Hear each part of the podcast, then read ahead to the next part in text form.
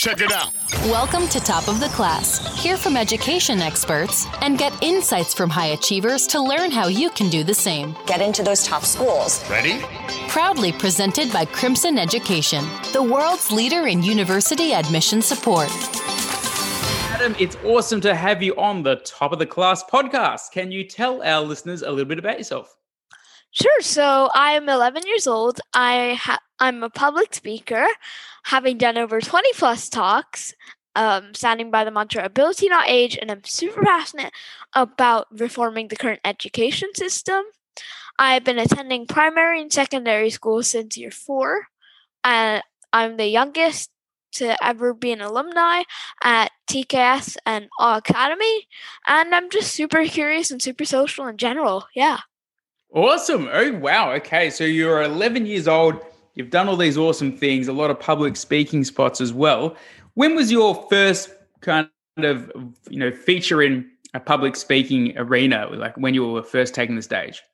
I can't exactly remember which one came in what order, but I definitely know two of them that were my first two. GESS 2019 and TEDx. Those were my first two talks, I believe. And I think you are one of the youngest ever TEDx speakers. Is that correct? That is correct. Yeah.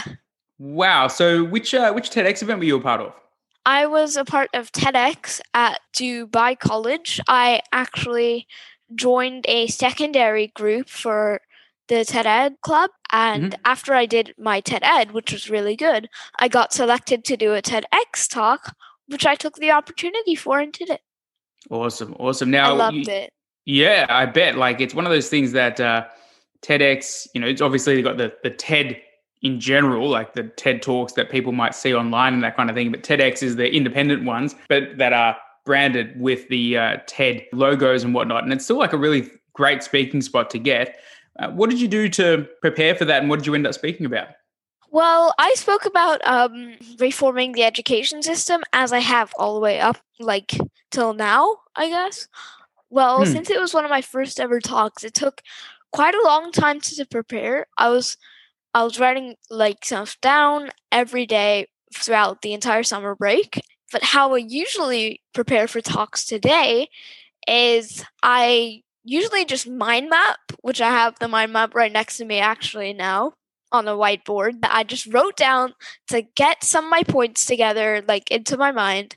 And yeah, then I just revise, practice, practice, practice runs, and then I hop on unscripted and I just do the best that I can.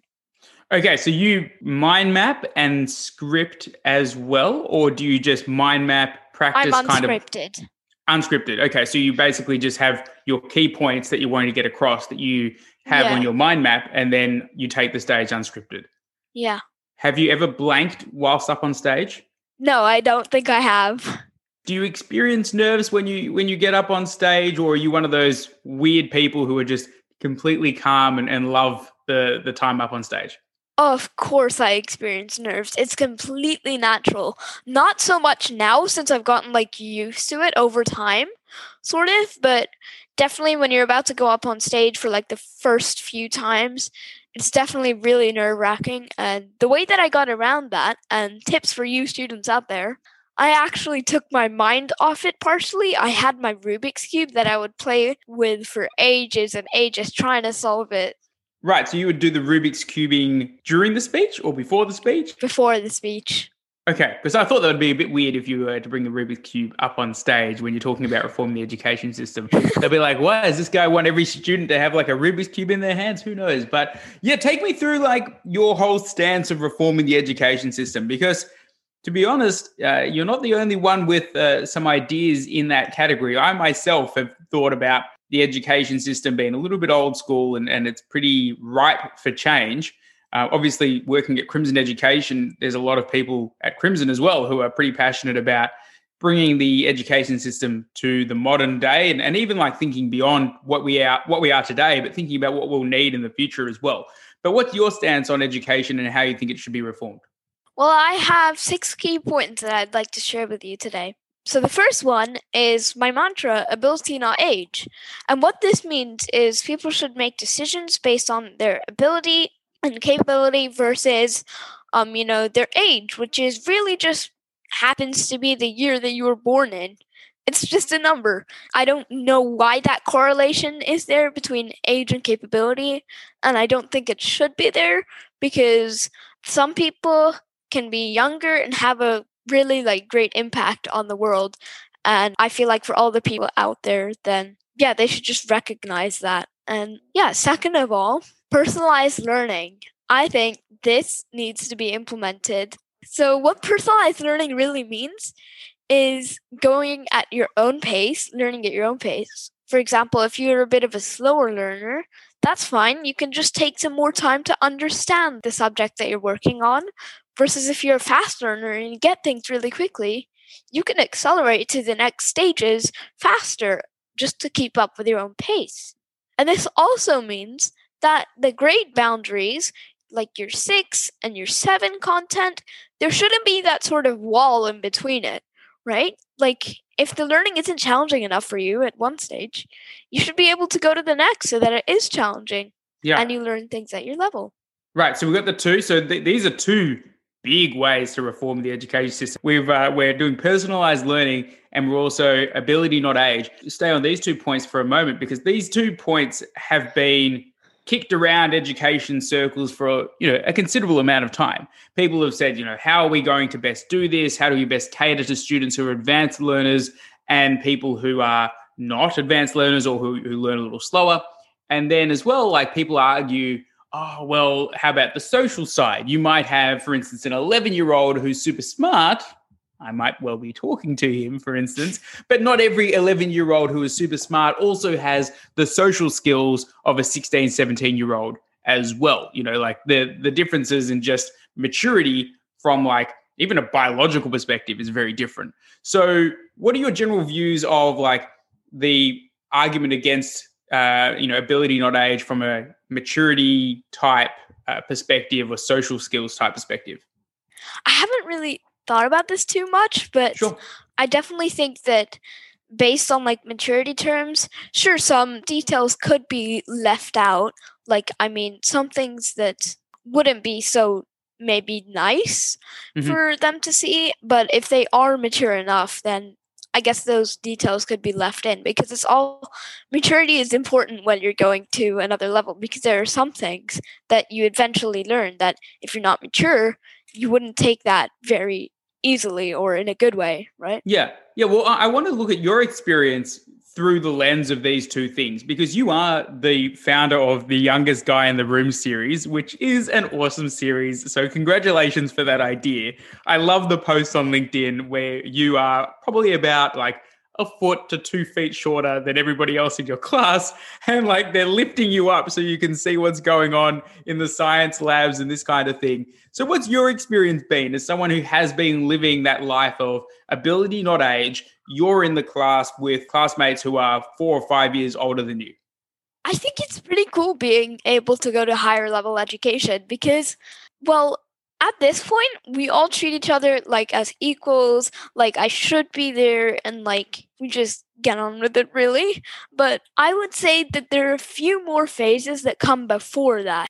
So, the first phase, when you just get in, is the proving phase. What it's really about is proving yourself. You have to speak up, show people that you can do this.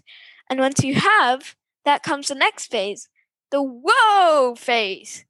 And like everyone wants you on their team, everyone wants you on their group project.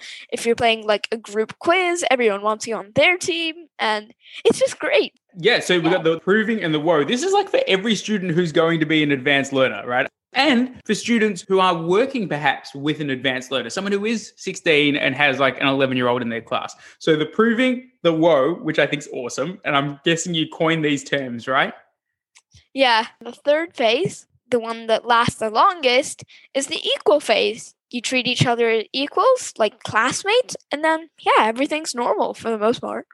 That's such a cool way of looking at it. And I think that's such a better representation of what the real world is like. Since I started at Crimson, I've always thought that I work with people who are half my age and twice as smart. Because the CEO of Crimson, when I started, I was like late 20s, early 30s, and I thought I was still pretty young, right? But the CEO of Crimson was 19 at the time. and like Harvard graduate, Oxford, Stanford, all this kind of stuff. And that seemed to be a lot of people in the company had these like amazing academic profiles and were like, you know, still in their teens or early 20s. I was like, oh my gosh. But after you get over the proving phase, you're absolutely right, actually. Oh my gosh, I just realized that my experience is that experience. I was like, oh yeah, well, let's see what this kid can do in real world, you know, that like the real business world, and proved it there was definitely the whoa phase. I certainly was impressed by all the things that you know team members of mine could do. And then age is not a factor. Like as soon as you get out of school, age generally stops being too much of a factor. Um, and it should probably be less of a factor within the school setting. So anyway, let's go back to the the six points. We've done the age not ability. We've done the personalized learning. Personalized learning, by the way, huge, interesting task in terms of I think like artificial intelligence and computers trying to understand where you are in your learning and creating challenges and problem sets to meet you where you're at in your learning. And I think that's probably the next generation of personalized yeah. learning. But what do you think your third key point? My third key point is actually link personalized learning. It's actually tests, exams, assessments. I feel like the purpose now of tests is memorization because really what happens is you revise you memorize the content that you need to know, then you just regurgitate that on the test and then you forget yep. all about it the next day. Whereas I think tests should be able to like test the understanding versus the memorization. And I think this is really important because some of these things might actually help you in the real world. You never know what's going to happen. So then the way that this links to personalized learning is tests should be personalized to every person. For example, people want to do it pen and paper. Sure, you can do it pen and paper.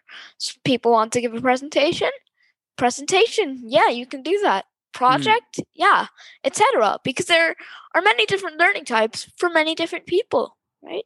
I think, yeah, you're absolutely right that testing has become a memorization and there's not everybody and I've had heaps of people on the show and even like students she was just talking to a student who got into Harvard and she was like, I'm not a test person. She's like, I don't do well at tests. She's like, I do well in my schoolwork, but I'm not a great test taker because people get anxiety or, or they don't like the format in which the tests are necessarily presented.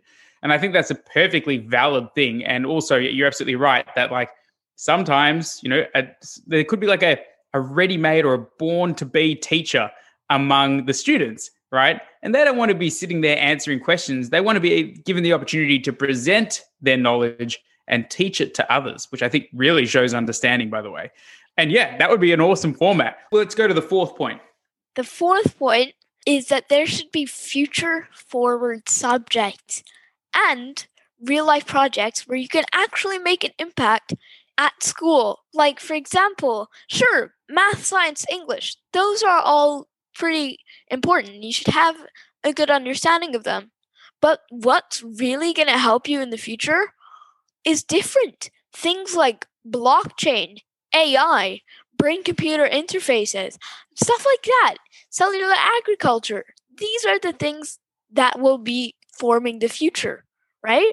And these are the things that will have job opportunities like coding AIs. That's pretty difficult. So it's going to be useful for you to learn them early on so that you know how to do them at an advanced level when the jobs do open up in the future.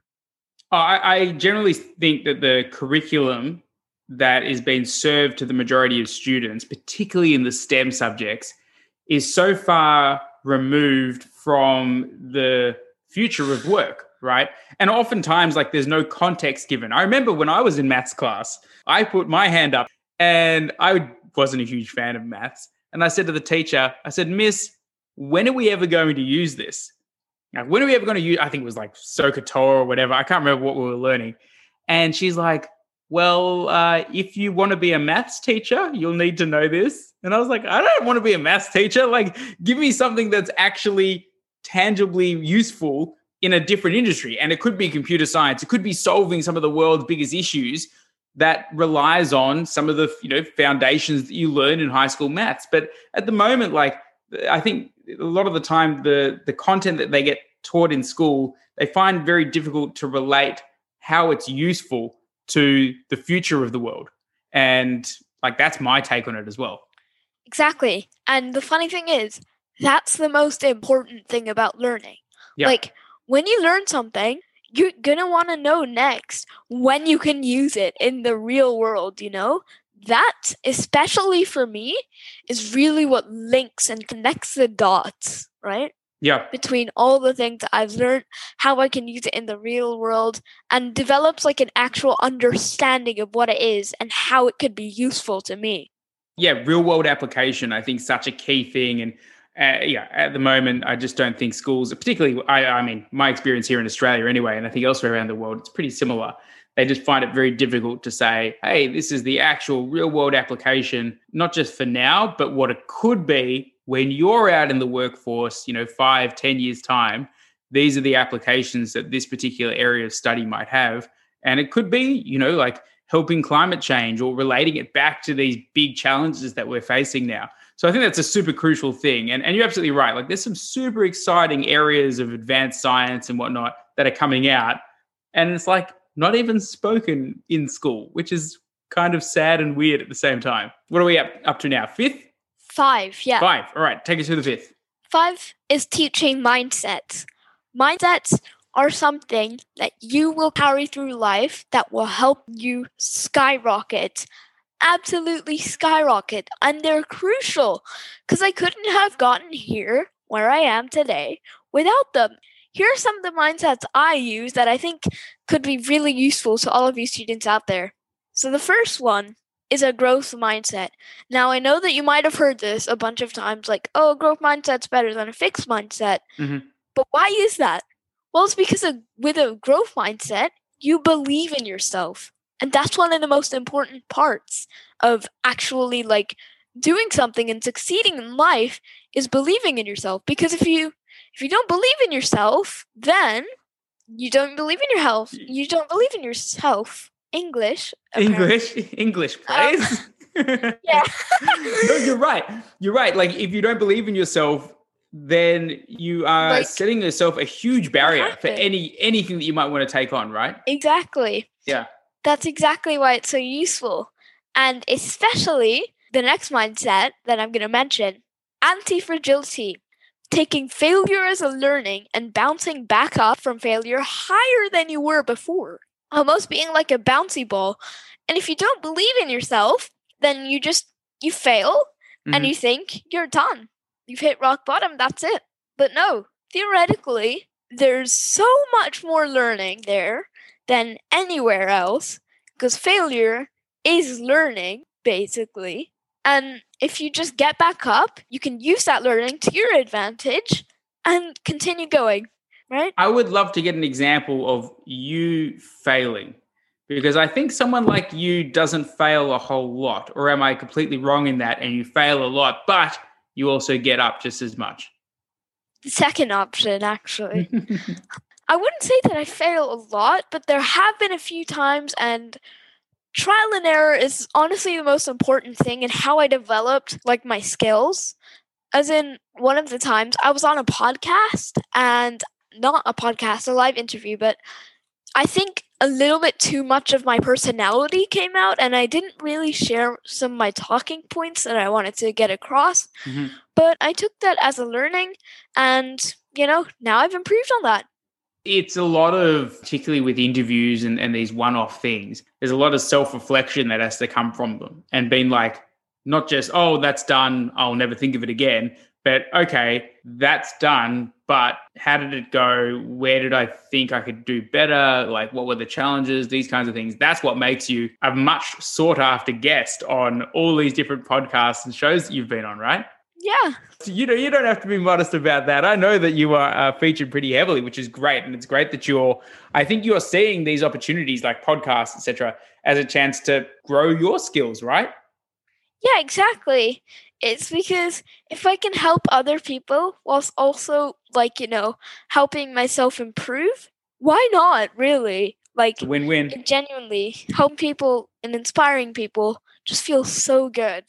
Right. Awesome. Awesome. And then the sixth and final point. See if you can uh, close us out on these points. And final point is there needs to be more AR, VR and XR in education augmented reality, virtual reality, and mixed reality. Now, okay, would you rather be learning in science, like, you know, about two elements reacting, and on pen and paper you have like a worksheet and stuff? Or would you rather go into VR and into a virtual lab and actually have those two elements, watch them blow up the entire virtual building that you're in, and see how they react? Genuine question. Which one do you pick? Well, I mean, like the VR experience sounds way cooler.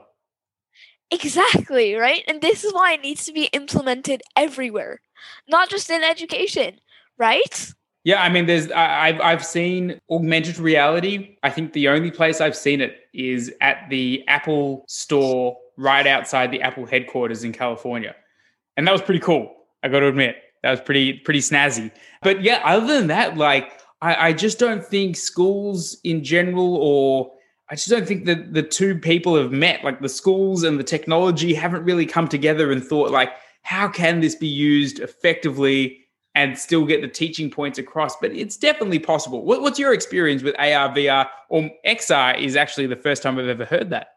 Mixed reality is really cool because literally you can go into virtual reality. However, it's also augmented reality. So you can see where you're in, then you can click and go into virtual reality, do stuff, and then everything. And honestly, my VR experience has been super cool. Actually, someone reached out to me a while back to try out their products in VR for education. And I really think that experience was great because it's more interactive, it helps me learn better, and three, it was just an amazing experience and it would get children a lot more excited. Yeah, well, I, I, mean, I think it's pretty an amazing technology there that needs to be utilized a lot more. But those are those are six well thought out, very very cool points that could really, as you say, reform the education system in a variety of different ways. If I could challenge you to take it one step further, and that would be to help teachers problem solve bringing these things into the classroom, because I know like educators people with the money, you know, who are saying, like, where are we going to spend our budget for the year or whatever? They're thinking, oh, you know, AR, VR, XR, that sounds expensive, or like personalized learning for every student, that sounds expensive, or these kinds of things. But I think like it's it's also bringing it back to what would be the cost of not doing these things. And it's like saying, you know, if you don't do these kinds of things, you have students who are disinterested in science. You have students who are disinterested in maths, who drop out of these these courses, who go to university and they're a bit uninspired, a bit unmotivated, and then they like you know don't achieve the the things that they could achieve potentially in the future. And that is a huge potential missed opportunity for the world, right? Like the job of school should be to get the most out of you know this 12 years or so that students have. And yeah, I think it's time that the education system really started catching up. There's, to be fair, like there are schools out there who are definitely trying to do what you've just said. You know, like there's some great schools out there who are really pushing the envelope, but it's like across the world. Can we get all schools and governments aligned with these goals? I'm glad there's people like you who are pushing that kind of barrow uphill and, and trying to make that a, a reality. Like, have you had any yeah. conversations with people in government at all about this kind of stuff? Well, no, actually, not yet. Maybe sometime I'll have a few conversations. Who knows? Yeah, well, I think you, you know the people, and this is for, for students who are listening as well. If you're ever going to have a voice in an area that a lot of students tend to, I think, Adam, you might agree with this or disagree. Feel free, but say, "Oh, look, I'm only a student. What impact can I have?" But the area that you can have most impact in at the moment is in the field of education because you are a participant, you are someone who is the target market of the education system are students trying to get them to achieve their very best. And so if you wanted to, you know, share your thoughts and speak out and be one of those students who adds their voice to the uh, reforming education crowd, then yeah, 100%. Would you agree with that, Adam? A hundred percent. And that's what I was trying to do with the youngest guy in the room series like since the youngest guy in the room series i'm showcasing like what i've done being the youngest guy in the room as that has to occur quite a lot mm-hmm. yeah so it's not really about look what i can do or look what i'm doing it's revolved around ability, not age, and it's more look what you can do, right? I'm using myself as, as an example, hoping to inspire people to find their voice and to speak up because I know how much of a difference every single person can make. Exactly. And and particularly like these students who are advanced learners and you know and it can be very difficult like when you are an advanced learner when you're in a class and it's getting kind of boring. And so it's an interesting thing to try and push your school to be on that ideal or to get on that same page as hey, I'm an advanced learner, like recognize me for my ability, not my age and put me in an older age group or with older classes. Can I ask how that conversation went with your current school and gave you that opportunity? Because not all schools agree with this. Not all schools will say, "Yep, hundred percent, go." You know, you're 11 years old, go learn with kids who are you know four or five years your senior. A lot of them would be like, "We'll give you more homework, but that's about it." Exactly, and it wasn't. It sure wasn't easy. It's like nothing comes really easy to me, and I'm not born with it. It's mm-hmm so I have to put in the work. And I don't think I was really involved much in this conversation, so I don't know many details, but I know that my parents, they just advocated super hard for me. So big thanks to them for helping me do what I'm doing today. Yeah, well, I mean that that's a good point, and I thought that it would be your parents going into bat for you, uh, you know, particularly to try and get you to those older age groups because they need to believe in you and then they need to say to the school, hey, you need to believe in our son just as much as we believe in him and give him that opportunity. And it's about like just having the opportunity, right? It's that proving phase that you were talking about. And then once you've established the proof and then you've got the whoa, then you're like, okay, I'm here as an equal and, and I'll be here for the foreseeable future as well. So yeah, I think there, there's certainly a, a fair bit of uh, parent involvement, particularly for young people to be studying up a few age groups. But I remember uh, actually I was speaking to another student on the podcast a while ago, and he's 17 now, and he's already done a university degree, and he's now at Harvard doing some some business stuff as well. But he said like he was at a school that wasn't allowing him to move up, and so he left the school. In, in a lot of different aspects, there's students who have the ability, but because the curriculum only demands that students learn up to this level, like that's the ceiling. And some teachers can be very strict with that ceiling and say, do not go past it, which is very hard for students who are advanced learners. Yeah, there's definitely a lot of red tape, no, in bold letters. Like there's a bunch of rules and regulations sort of blocking you from getting there, but eventually you can get there if you really want to, then you just got to put in the effort. Yeah. Now, what would you say for students who are in that kind of proving phase or that proving whoa phase. You gave some awesome tips about like being heard, putting up your hand, like getting out there and getting involved in the class. Uh, but are there anything like or any specific examples that you have of getting heard in those early stages of being in advanced classes? Because I feel like that's a really crucial stage for students who are looking to learn in more advanced year, year levels. I can 100% agree with you that that is one of the most crucial stages because if you don't prove yourself, then as is, like, you know, the parents will say, Why is this 11 year old here? Like, what does he have to do with our classes? Mm. And actually, a little story from a while back, like a really long time ago.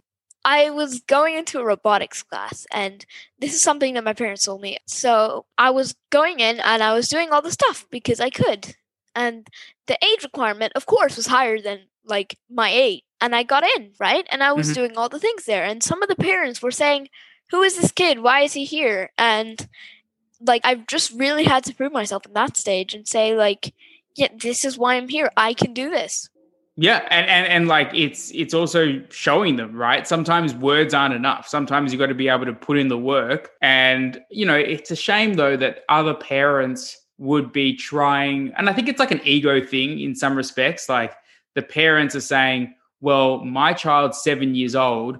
My child will feel dumb if they're working with a kid who's four years old, even though, like, you're a really smart four year old, for instance. They're trying to protect their child by saying, why is there a four year old in my child's class when there's mostly seven year olds? Like, you know, how is that allowed type of thing? And yeah, it must be like a really tough first few weeks there to to really prove yourself. You just got to keep on pushing, really. Yeah, yeah. Now, let's look at the future for you because obviously, like, I'm pretty interested as to are you going to finish high school in the next like two or three years if you're already taking classes with older kids? Well, I mean, I'm currently next year I'll be taking my GCSEs for physics, year 11, and year 10 is next year for chemistry. So, what's coming in the near future for me within like the next year? I'm hosting an innovation brain pod. I'm going forward with Unity over the summer as that's one of my personal projects, you know, and yeah, I'm doing a bunch of stuff really. I've got a bunch of podcasts and talks lined up, so to everyone out there, stay tuned. Yeah, absolutely. Well, what's this Unity thing that you were just talking about? Unity, it's a game development software. Actually, I'm digging really deep into it because I eventually wanted to make a game. And so I'm learning character movement now, and it's something that I'll be working on as a little personal project over the summer and continuing past that. Adam, it's been an absolute delight. Is there anything else that you'd like to add before we go? Yes, actually, there is. I actually have some advice for kids and parents out there. So let's get started with my advice for kids. Mm-hmm. I have three main points passion, it doesn't come immediately. That's my first point. Like, don't get stressed out because you didn't wake up one morning knowing that this is the thing that I want to pursue for the rest of my life. Because passion is found throughout curiosity. And this brings me to my next point my mindsets again. Um, curiosity is actually one of them that I think you should practice, along with a growth mindset and resilience and anti fragility, Mhm. because those combo, you believe in yourself, and if you fail, you get back up, and you're super curious. So you will definitely like look up look up everything, and like curiosity is just great for finding a passion, as that's how I found mine. Mhm. And look where I am today. Smashing it, absolutely. And you know what? I was totally animated and like pointing at the screen viciously when you said that passion takes time because that is something that I'm super passionate about is telling students that passion takes time because I feel like in education in general all these like public speakers come in and they just say students find your passion like do the thing that you're passionate about students are looking at each other going who's got a passion here at the moment there might be one or two kids who genuinely have a passion but the vast majority of students don't and that's fine like just as you said, be curious. The passion will come in time. Don't rush it. Like it's something that you shouldn't, you know, be kicking yourself for not waking up with a passion. So I love that point. Now, what other Yes. advice have you got? Now, my last point for kids is ability, not age. You can make a difference. You can make an impact. Just genuinely try to be curious to find your passion, and whatever that may be, keep going at it, and you will make huge impacts. Yeah, I completely agree. And if I can add to that, I know this is your show, but I'm going to add something to that. And that is for students, don't necessarily associate a topic with an age level. So, say, for instance, if you're interested in, you know, um, some of the cool topics that you mentioned earlier, uh, what were some of the things you mentioned earlier, like agricultural stem cells, something rather like that?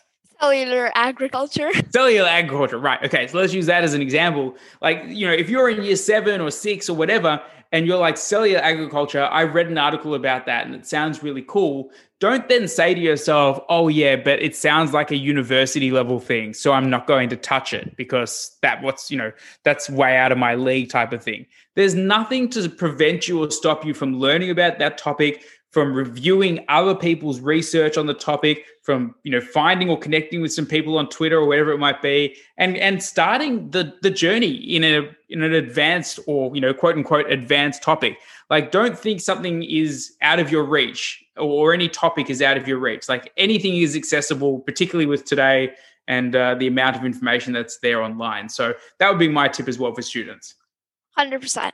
Now, moving on to tips for parents. First, supporting your curiosity of your kids is so like crucial because you're helping them find new topics and one of them may be your their passion to be, you know? You never know. And second tip, which relates to the first one, give them space to explore on their own. Because feeding them information constantly might result in a few things an information overload, or they just need some space to, like, you know, find stuff out on their own, right? Mm. To truly develop their curiosity.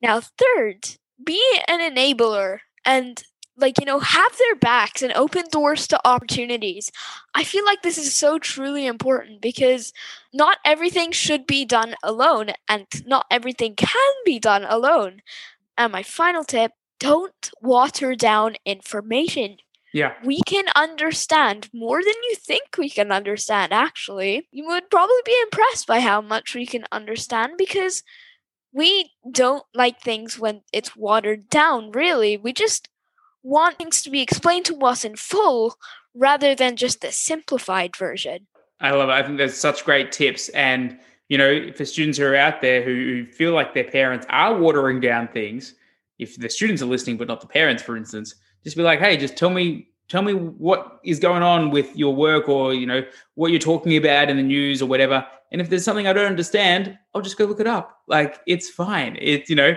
students, or if there's something I don't understand, I'll ask you to explain it again, but don't water it down. You know, like there's a there's a big difference there. I think that's such good tips. Man, exactly. you've you've nailed this whole thing. You've really thought about like all the key points you wanted to deliver. You learned that lesson from that earlier podcast or that live interview you did, right? Yeah i definitely did Oh man, you nailed it. Uh, It's been an absolute pleasure having you on the show, Adam. I really look forward to sharing this Yeah. episode far and wide and and uh, sharing it through LinkedIn. And speaking of LinkedIn, if students were wanting to connect with you, would that be the best way to do it? yes linkedin adam arafi send me a message like drop me a connection request super I- excited to meet you all Adam, again, thank you so much for coming on at the top of the class and look forward to sharing the episode far and wide. Yeah 100% thanks for having me Thanks for listening to Top of the Class. Subscribe for future episodes. For show notes and to plan your best future, head to crimsoneducation.org.